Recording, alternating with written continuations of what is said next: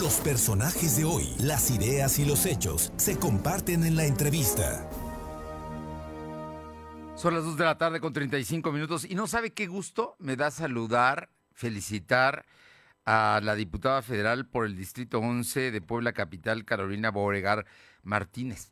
Porque la primera vez que aquí platicamos, cuando empezaba a ser candidata y a hacer campaña, se veía muy difícil, eh, Carolina, y, mira lo que es la vida. Ya vas a ser nuestra representante en San Lázaro y estoy seguro que conociéndote vas a llevar propuestas, vas a pelear, vas a ser una gran diputada. Muy buenas tardes muchísimas gracias. Felicidades, Carolina. Ay, muchas gracias, Fer, qué lindo mensaje, muchas gracias, muy agradecida con todas las personas que, que me apoyaron para que se vea este resultado el 6 de junio. Así que muchísimas gracias de todo corazón por todas las entrevistas durante la campaña y sobre todo por, por creer y confiar en mí en este proyecto.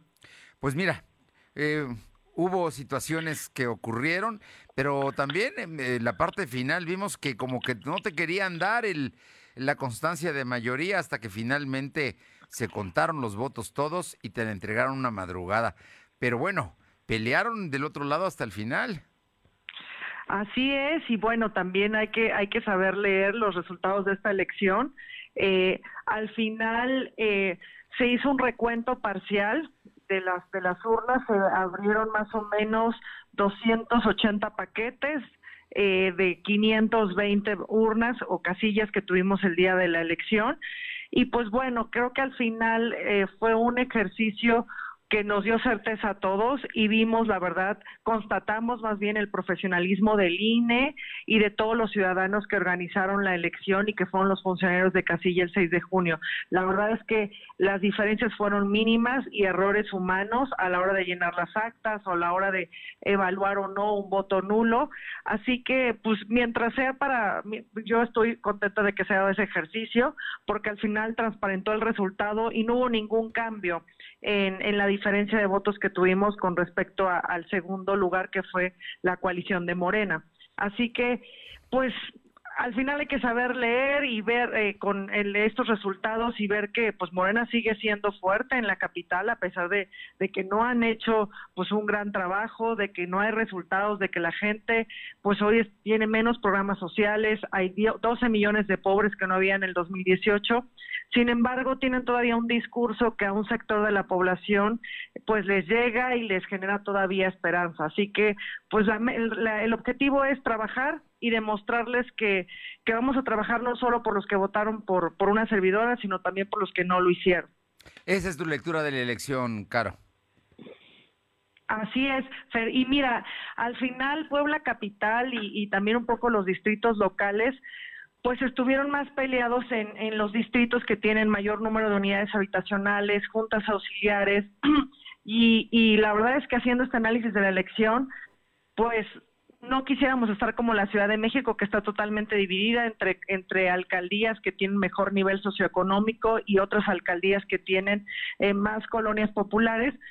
Eso pasó también de alguna manera aquí en Puebla Capital. Estamos viendo que este sí. discurso de división de los mexicanos, pues de alguna manera sí le surte efecto en cuestión de electoral pero pues ese es el reto, demostrar a la ciudadanía que Acción Nacional y que esta coalición en particular pues va a trabajar por todos y que estamos comprometidos también con sacar a la gente de esta pobreza extrema, de esta pobreza que, que duele y que desafortunadamente hoy hay muchos más que en el 2018. Propuesta, agenda legislativa, Carolina Boregar, ahora diputada federal electa por el Distrito 11 de la capital. Así es, pues mira, la primera propuesta que, que, vamos a tener como grupo parlamentario del PAN es una ley de reactivación económica que se me hace muy pertinente para precisamente pues darle alternativas a la gente que le ha pasado muy mal después de esta pandemia y de muchos comercios cerrados. Y a nivel personal, eh, sí me gustaría promover una iniciativa de ley con respecto a hacer obligatoria la educación inicial y esta educación inicial, al hacerla obligatoria, que hoy no lo es, pues podríamos prever un regreso al funcionamiento de las estancias infantiles que tanta falta hacen en nuestro país, en Puebla y en nuestro país. Oye, eh, eh, por lo que veo, eh, no vas a ser una legisladora que nada vaya a levantar el dedo, ¿verdad? Pues no, Fer, es, además ese es nuestro compromiso, sí ser una oposición responsable que construya, que frene también las locuras como, como desaparecer el INE o como ampliar el mandato del presidente de la Suprema Corte de Justicia de la Nación, pero todo lo que sea en beneficio de México, votarlo a favor y por supuesto lo que destruya, lo que tanto tiempo nos ha, nos ha costado construir, pues frenarlo y pues que ser no solamente una coalición electoral, esta coalición de PAN, PRI, PRD, sino ser una coalición legislativa. Bueno, pues trabajo van a tener todo a partir del 1 de septiembre. Así es, a partir del 1 de septiembre, yo de todas maneras esta semana y en estos días estaré regresando al distrito a agradecer pues a los vecinos del Distrito 11 Federal que tuvieron la confianza de votar por mí y pues trabajando también para, para ubicar la casa de gestión, y, hacer ya nuestra propuesta pues legislativa y arrancar con todo primero Dios el primero de septiembre. Oye, pues te vamos a te vamos a estar muy pendientes de todo lo que hagas y si nos los permites, el espacio está abierto para que tú aquí nos platiques y nos hables de tus propuestas, ¿te parece? Ay, muchísimas gracias, Fer, yo encantada y de, nuevo te agradezco muchísimo el apoyo y que y que nos hayas abierto el espacio para platicar con tu auditorio durante esta campaña. Pues estamos muy atentos, muy pendientes. El 1 de septiembre hay nueva diputada federal por el distrito eh, número 11 aquí, que tiene como cabecera la capital. Es una zona muy, muy grande, muy importante. Tiene eh, juntas auxiliares importantes como San Francisco Totimihuacán, si no estoy mal.